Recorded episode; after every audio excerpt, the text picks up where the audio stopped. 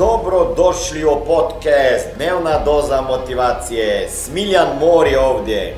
Ovdje će vas čekati savjeti, motivacija, inspiracija, transformacija i formula za sretan život ter uspješan posao. Danas ćemo pričati o tome e, šta učiniti ako se nalazite na tački da bi se predali. Ok? Jer puno ljudi počinje sa projektima, e, zadaju si neke ciljeve, ili mršavljenje, ili biznis, ili prodaja i onda kad ne vide odmah rezultatov, njima se pojavi bol. Jer neuspjeh je isto kao fizička bol, to je psihološka bol. I onda ne želimo osjetiti tu bol dugoročno i onda kako bi presjekli tu bol, mi prestanemo, mi se predamo.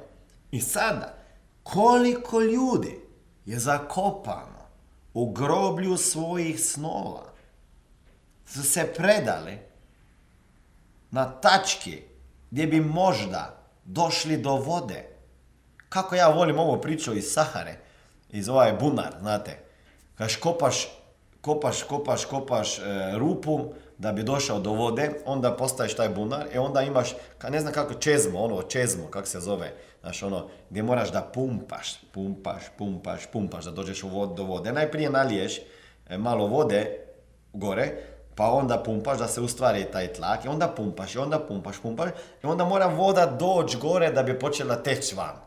I sada neki ljudi, jer ti ne vidiš, razumiješ, ti ne vidiš kad pumpaš tu vodu, kako ta voda prilazi vrhu i onda kako će početi teći, ti toga ne vidiš i onda pumpaš i je nema, to možeš sad, dva pumpat, ali je ne vidiš. I onda jer je ne vidiš, ako bi ti vidio da ta voda ide gore, pre, gore, prema gore, prema gore, ti bi još pumpao, ti bi još bio motivirani. Isto je sa uspjehom. Ti nikad ne znaš kada ta uspjeh dolazi. Ti radiš svoje aktivnosti, uspješ, ne uspješ, padneš, pokupi se. Ali ne vidiš kad ta veliki uspjeh dolazi. Ok? I onda pumpaš, pumpaš i zato jer ne vidiš, onda si misliš pa neće nikad taj, ta voda doći na vrh. Neće nikad, umorio sam se. Ok? I to je problem, jedan od tih problema ta, jer imamo tako, ponekad tako velike, velike ciljeve, da, da, da jedna kap vode kad dođe, mi ne cijenimo to, kažemo pa gdje će da napunim cijeli, cijeli, e, cijeli litar vode ili cijeli, kako se kaže, e, vedro vode, ok? Znači, morate imati šta napraviti, šta morate napraviti ako se nalazite na tački u životu da bi se htjeli sada u ovom trenutku predati. Ako se negdje sada nalazite na nekom području, bilo zdravlje, odnosi, karijere, financije, ne znam šta, posao, prodaje, da ste počeli s nečim, izgubili ste oduševljenje i motivaciju, i inspiraciju i ustrajnost i sada razmišljate da bi počeli. Ok? Ima par stvari kako se toga prihvatiti. Jedna je da odmah opet pomislite na cilj koji želite postići i kako ćete se osjećati kad ga postignete.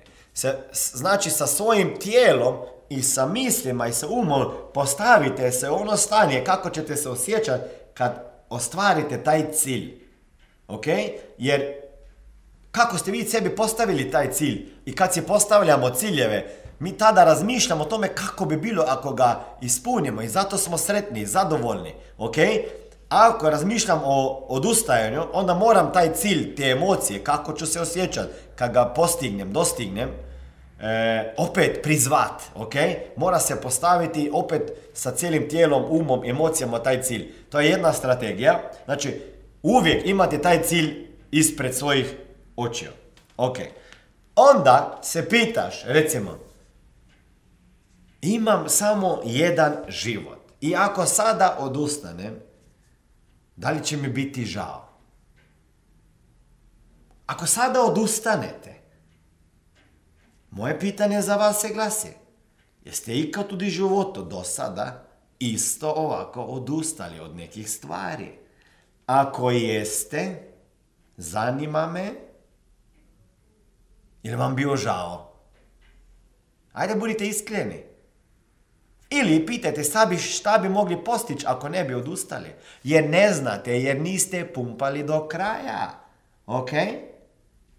Čega će mi biti žao ako sada odustanem? To je pitanje koje si morate postaviti prije nego odustanete. Jer kako sam pisao svoju prvu knjigu Motivacija za život, ovo nije ova, vi ste vaše uverenje, Motivacija za život je moja prva knjiga, jedna od drugih knjiga Motivacija bez granica, e, onda sam puno ljudi pitao, starih, šta njima je naj, najviše žao u svom životu i kazali su to da neke stvari nisu ni probali, zbog toga ih je bilo strah neuspjeha, a da su sa, kod nekih stvari prebrzo odustali. Nemojte odustati dok ne pumpate do kraja, do umora. Treća stvar, zašto ljudi razmišljamo o tome da bi odustali je to da dođe na put neka prepreka. I sada svjesno morate znati da je prepreka samo neka lekcija koju vi morate u tom trenutku naučiti. Jer, jer i univerzum vama postavlja na put lekcije, a vi ih vidite kao, kao prepreke. Ja uvijek gledam, ovo prepreka, ne ide dalje. Znači zašto? To je, to je, to je neka lekcija za mene. Šta trebam naučiti? Šta trebam prestati raditi? Šta trebam početi raditi? I ko moram postati da bi prevazišao ovo prepreku? Tako da, za mene su prepreke samo putokaz ka postiženju ciljeva. Znači, ovo je prepreka. A, ovo je jedan putokaz. Ovo ne funkcionira što do sada radim. Moram to promijeniti. Razumijete? Ne, a puno ljudi ono, ja, stavili su mi prepreko. Jer imat ćete ljudi koji će vama stavljati prepreke na dnevnom spisku ispred vas. Ne samo da će vama staviti prepreke, nego će vas sa nogama tjet podera. Ok? Naučite kako se izdići iz ovih prepreka, uzeti ih kao lekciju. Ko morate postati, šta poboljšati, šta početi raditi i šta prestati raditi. Četvrta stvar, samo pitajte se ljudi u istoriji. Pitajte se. Recimo, uspješni ljudi. Jer je Tomaš Alva Edison došao do ove žarulje u prvom, poskusu, prvom pokusu pokušaju.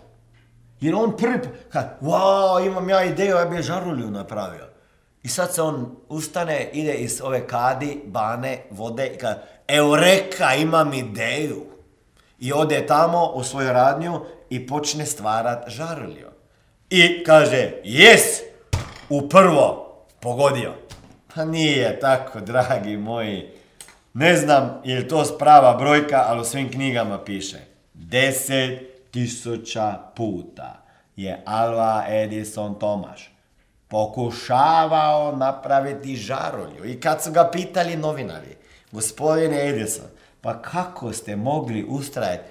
Jeste deset tisuća puta pogriješili? Kad rekao on, ljudi, nisam ja pogriješio, nego sam deset tisuća puta vidio šta ne smijem raditi da bi taj deset tisući i prvi put napravi žarulju. Ok? Vaš mindset će odlučivati o tome kad ćete prestati i kada ćete ići dalje pumpati. Dobro? A te treća, peta stvar je sada, ako ste u tački gdje bi prestali i sve bacili. Moje pitanje je, ako ste roditelj, ako niste, onda možete si opet postaviti to pitanje. Kakav će biti, ćete biti uzor ako prestanete? Za svoju djecu. Mhm. Za svoju djecu. Što će reći? Tata to pokušao, mama to pokušala, ali vidi, ono, dva puta sam pokušao, nije uspjelo, pa bacio, bez veze nema. Nemam sreće, nemam ni vremena, e, ekonomija, ne znam kakvi sve ti izgovori. Jer, će, jer, da, hoćete naučiti svoje djeco da već sada mali traže izgovore. Hoćete to naučiti? Ha? Kakav će vaš biti život? Hoće biti život za vašu djeco inspiracija, uzor ili upozorenje, šta ćete biti? Ne možete prestati tako dok niste do kraja ispumpali. Ovo je bila dnevna doza motivacije. Nadam se da ćete imati uspješan dan ili ako slušate ovaj podcast da imate dobar san. Dalje me možete pratiti na društvenim mrežama pod imenom Smiljan Mori. Možete me naći na YouTubeu i Facebooku a pod imenom Smiljon Mori na Instagramu. Za knjige, molim vas, posjetite stranicu www.smiljanmori.com